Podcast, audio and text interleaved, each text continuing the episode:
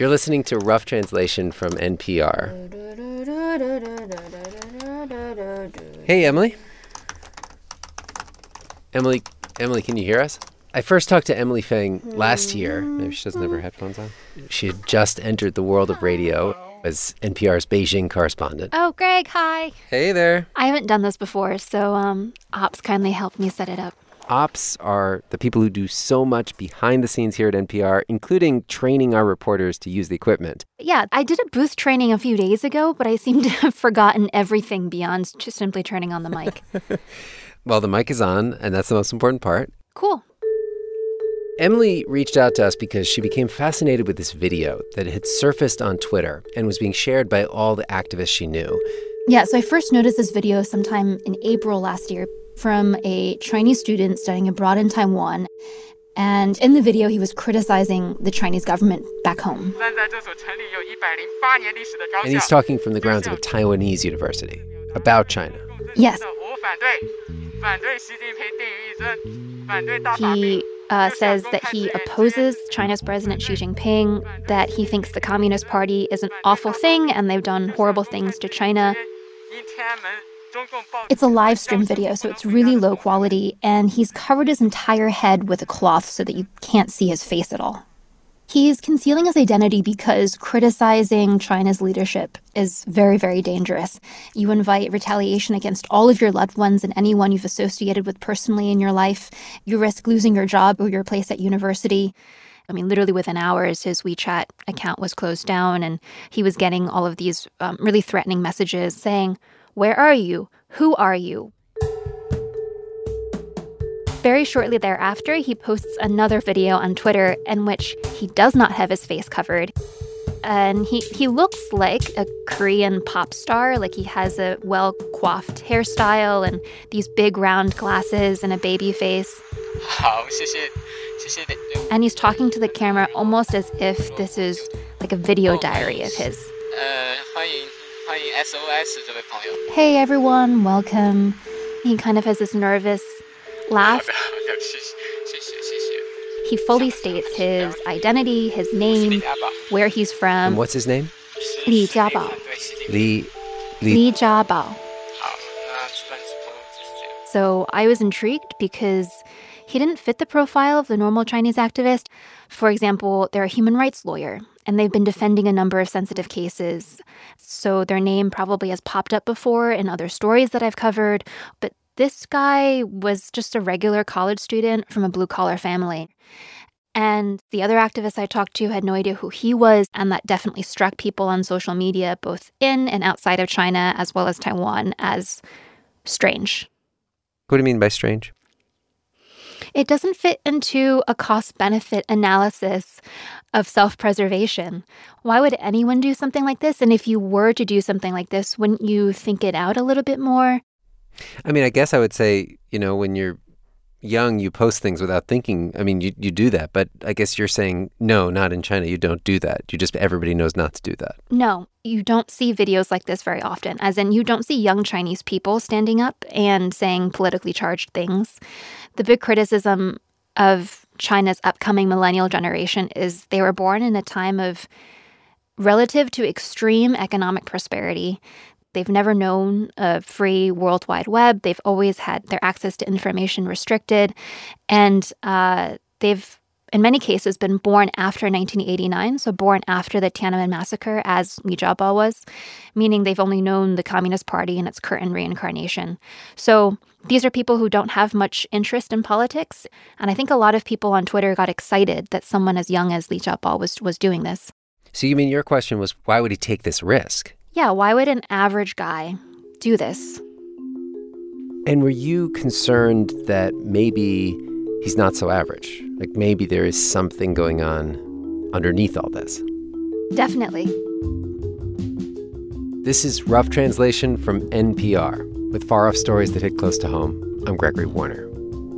Today, the story of a Chinese college student desperate to win political asylum in Taiwan something Taiwan has never officially granted anyone, and which would strain Taiwan's already tense relationship with China. But underneath that diplomatic debate is an even trickier question Is this guy really who he says he is? Or is there some part of him he's had to hide? Emily Feng investigates a story that becomes surprisingly personal when Rough Translation returns.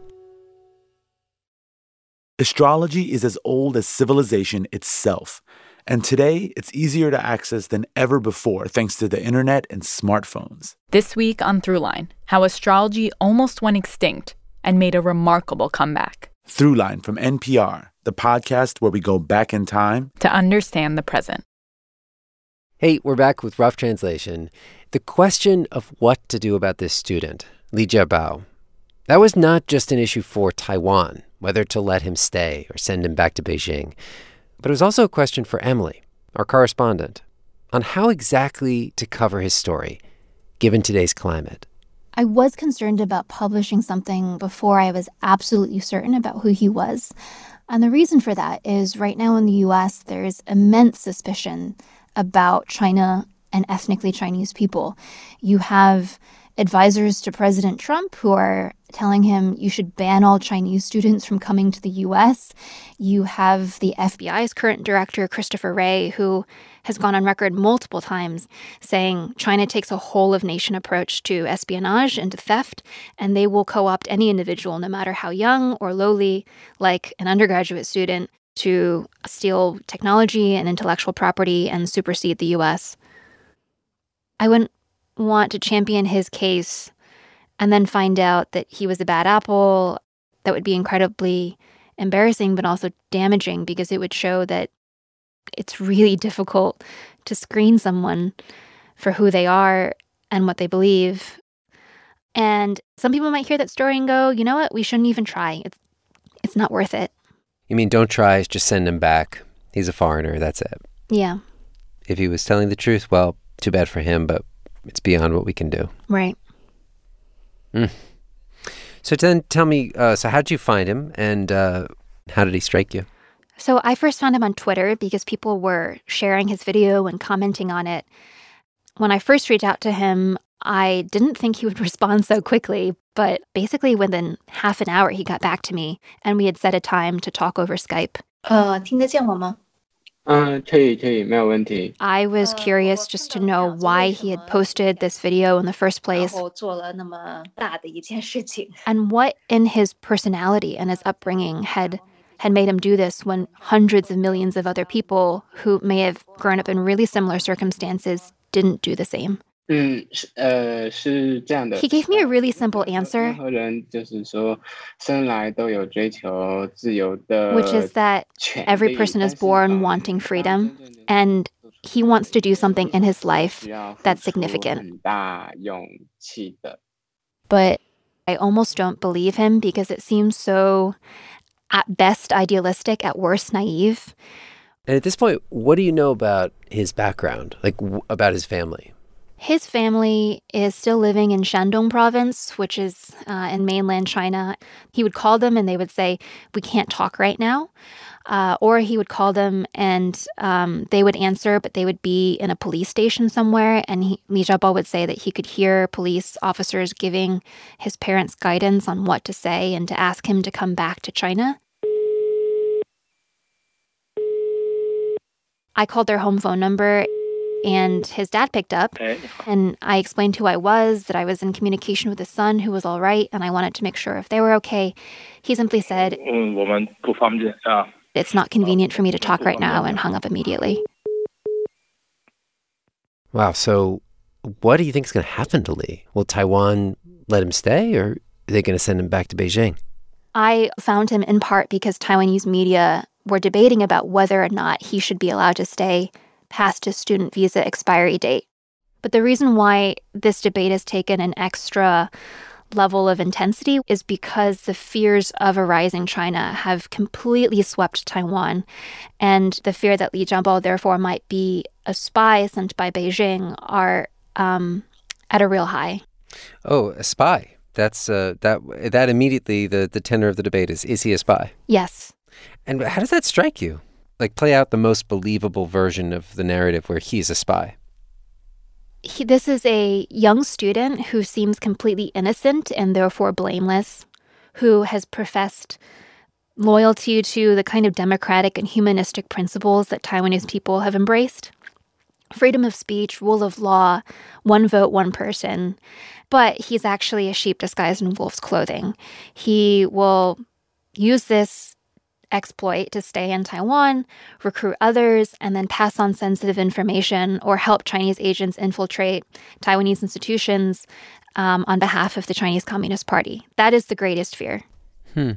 One of the big arguments for why people are suspicious of Li Jiabao is he live streamed himself at Taiwan's Tsinghua University. There is an identical university with the same name in Beijing. They're not affiliated, but they have the same name. People automatically assumed he was in Beijing, mainland China, on a college campus somewhere saying this very controversial stuff and thought he was incredibly brave. Then he said, Oh, I'm actually in Taiwan, where there is freedom of speech, and people immediately thought that he was doing this for show. And also, the university that he live streamed from was different than the one he was attending as an exchange student, right? So he would have actually had to go to this other university that happened to have the same name as the one in Beijing. Yes. And the second thing that made people really suspicious was his accent. His accent didn't sound like someone who grew up in mainland China as he did. It actually sounded a little bit Taiwanese, but not quite. And so people were saying, was he trained somewhere to sound like he's Taiwanese and somehow trick people into thinking that he's from here? And then a third thing that really didn't make sense to me was just how detached he sounded when he talked about his life back in China that he suddenly had to leave behind. He really is oddly unemotional about the fact that he has not seen his parents and likely will not see his parents ever again. Why did that seem odd to you? One thing that was very hard for me mm-hmm. to wrap my mind around when I first moved to China is that people kept saying to me, We're so glad that you've moved back to China. But I've never lived in China. It was just that I looked Chinese, that my parents were Chinese, and thus that somehow conferred this um, intrinsic Chinese identity to me. People also will say that about their hometowns in China. Like, even if you weren't born in a place, if your parents are from a place, your ancestral home has always been this particular place, that is considered your home, even if you've never spent any substantial time there. So when Li Jiabao is all of a sudden throwing his family connections, his connection to his homeland, his entire childhood, really where his cultural roots are, to the side, I can't help but think to myself, am I being played? Like, is this guy just really calm in a situation other people would be freaking out in? Or is he really, you know, I feel bad saying this, but is he really a spy? Face to face meeting, and some answers when Rough Translation returns.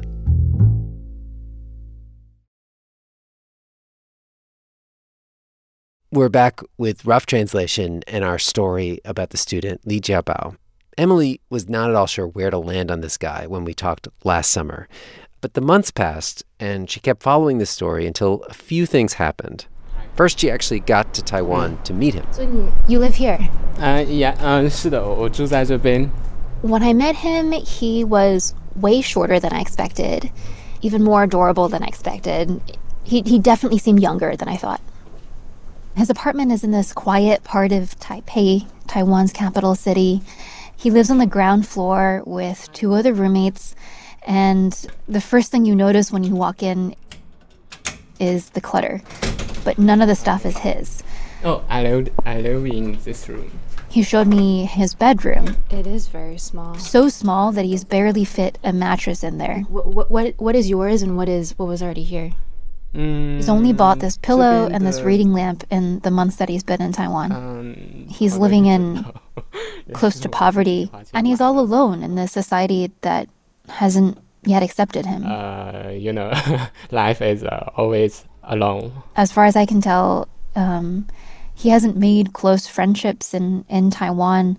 And so I asked him, Aren't you homesick? Um, and he said, No. Homesickness is for people who cannot assimilate. It's only when you don't feel like you fit in that you start to miss the things that are familiar. Does he feel like he fits in? Um, I mean, he he feels like he can fit into Taiwanese society, but he's not optimistic anymore that Taiwan will accept him. This brings us to the second thing that had changed in Li's life. Taiwan was having a presidential election. That election was the reason that Emily was in Taiwan. I feel like every Taiwanese election feels like um, life or death to the Taiwanese. but this year, they said it was particularly existential. It was all taking place as the protests in Hong Kong were getting more and more intense. Hong Kong wants to sign this bill that can send suspected criminals back to mainland China. Hong Kong's people don't agree with that and they start protesting. And the same issues that are happening in the Hong Kong protests are now playing out in Taiwan's presidential elections. And the question of whether to accept asylum seekers had become a major campaign issue. So I asked him, how does the election affect your visa? 现在情况大概怎么样? What's your situation now with the visa? 呃，现在的情况可以说 He says 并不 that 是很 he 乐观 was not very 因为 optimistic. 目前的 He said 现 it 政治 really 给 depends 到 on, 了 on who wins and the 2月 political direction 20 Taiwan 号 takes. 就是说2月20 But he keeps 号 saying, 之后 I don't have control over the matter. There's nothing I can do about it, so let's just wait and see. 呃，应该是说我完全不知道。 I keep prodding him because I don't quite believe Mm, that he's as calm as he says he is. I certainly wouldn't be. And what does he think about the fact that a lot of people in Taiwan are calling him a spy? Yeah, I asked him. People are saying really mean things about you, maybe even untrue. And he responds by saying, We're in a democratic society. People can say what they want. And in fact, after a lot of people piled onto him, he said, I'm really sorry. I didn't mean to mislead you about which university I was broadcasting from. And what did he say about his accent? The fact that he does not at all talk like someone from northern China. I asked him about his accent. He said, I watch a lot of Taiwanese movies, Korean movies, and I've picked up these accents from all these different things that I watch. So you can hear him. He says, ridiculous. Isn't it ridiculous that people expect a Shandong person to speak with a Shandong accent? Why, why can't they have an accent from a different place? Which sort of belies a basic understanding of what accents are. right. I mean, you don't usually acquire a different accent just from watching foreign movies on TV, unless, I guess, if you really don't want to live where you are, you want to imagine yourself somewhere else. Yeah, so I asked him what he was like when he was growing up. And he said that he would always be asking why, 什么事情都要问为什么。 why things were the way they were. And the thing that he still resents to this day is instead of nurturing his curiosity, his parents would always say, Why was he asking so many questions? They were really impatient with him. And so I asked him if he was close to his parents, and he said, uh, uh, There's always been a lot of conflict in our relationship. His dad would always tell him, Why can't you be like everyone else? And then he says, Well, when I got older, I started to think, why do I have to be like everyone else? And that's when he says he opened the door to this new world that eventually led him to Taiwan. It made me see his flight to Taiwan in a different light.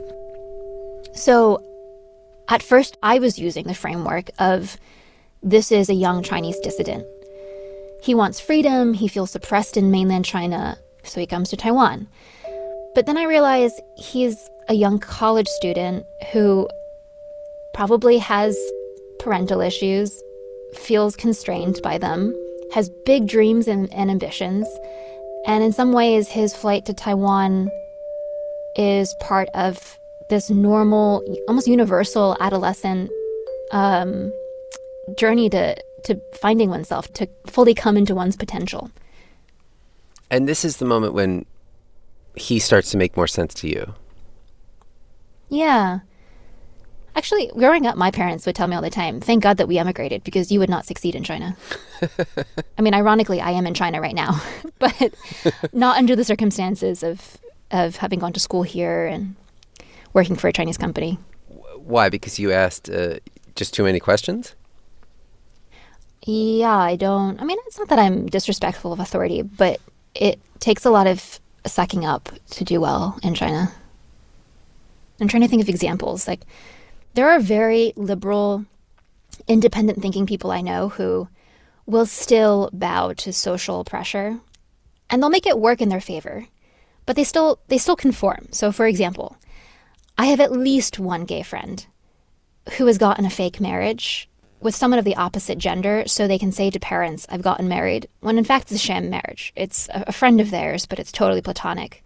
Even if they're totally against the political system that governs China, they're against the social values that make people act the way they act, they still feel a connection to Chinese society. Their friends, their family, the people they care most about are there and they want to be part of those people's lives. There's a strong cultural association with being Chinese, even if there are parts of that society or that political system that they don't like. And Li Jiabao really struck me as a person who not only disliked the political system, but also didn't feel that culturally close to being Chinese, like ethnically, culturally Chinese, and was okay leaving all that behind. 所以你不觉得你抛弃了他们，摆脱了这个身份以后 I ask him, "Do you feel like you kind of ran away from your parents? That you, you abandoned them in China?" And he says, "No, I, I don't think I abandoned them." He said they have their own lives, and from now on, I have my own. I mean, he is he is kind of very like quintessentially American in like a Great Gatsby kind of way. He thinks he's a blank slate. Like he can make himself into whoever he wants to be and my understanding was that his accent is also part of his project of finding himself. That it should be somehow a product of his choice, not where he grew up. But to many Chinese people, he would be seen as turning his back on a very intrinsic part of who he is, which is that he's Chinese. You know, I remember in our first interview last year, you were talking about Chinese millennials and how silent they are on the subject of politics or as activists. And you were wondering whether Li's story might signify that there's a lot more resentment among those people than uh, you knew about. Um, but what you're describing in Li's story is such a special case, not maybe in his politics, but in his psychology. Like, what makes him so different might be not how he feels about the president, but how he feels about his parents or about his country. So, knowing that, how do you feel now about whether there are millions of more people like him willing to do what he did? I, I think I think he's pretty unique. I don't think there are a lot of people who do what he did. He was able to let go really easily with very few qualms. We were talking about the impossible choices he faced. Like either he was an opportunist trying to 有人跟你 create a 讲说 political 你要 opportunity in 你 which he 你要 could 怎么 get 做怎么 asylum 做但 in a better country, 但他们没有 or he was a Chinese spy here to ruin democracy in Um, Taiwan or the U.S. 至少现在来看，有时候出生在中国，呃，确实是负有一种原罪。 He was 包括 like, 就 this is 是 an original sin. 呃 It's 这 like a 种所谓的 stain 中华文化 on who he wants to 影响 be. 你可能就 Like he wants the choice of being able to say, I am Chinese or I'm not Chinese. Unfortunately, everyone's already decided for him that he is Chinese. And at the end of the day, some part of him is a little bit Chinese, and he realizes that he can't just leave that behind.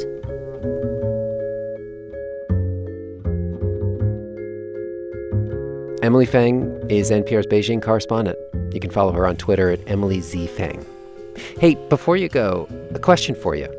So, this story you just heard about someone born into a culture that he doesn't fit, but also can't quite escape.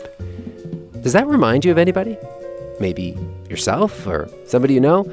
If so, we'd love to hear that story. We might even use it on a future episode. You can email us at roughtranslation at npr.org or leave us a voice memo at 202 573 7513. Again, that's 202 573 7513. This episode was produced by Aviva de Kornfeld, Derek Arthur, Autumn Barnes, and me. Editing by Nishant Dahiya, with Sana Krasikov, Jess Jiang, and Robert Krulwich. John Ellis composed our music. Isaac Rodriguez mastered the episode. Aaron Register is our project manager. Neal Carruth, Chris Turpin, and Anya Grundmann sit upon our high council. And thanks as always to you for taking the time to write that review on Apple Podcasts and telling your friends about the show. It really makes a difference. We always love to hear from you in your rough translation moments. You can email us or send us a tweet at roughly. I'm Gregory Warner, back again soon with more rough translation.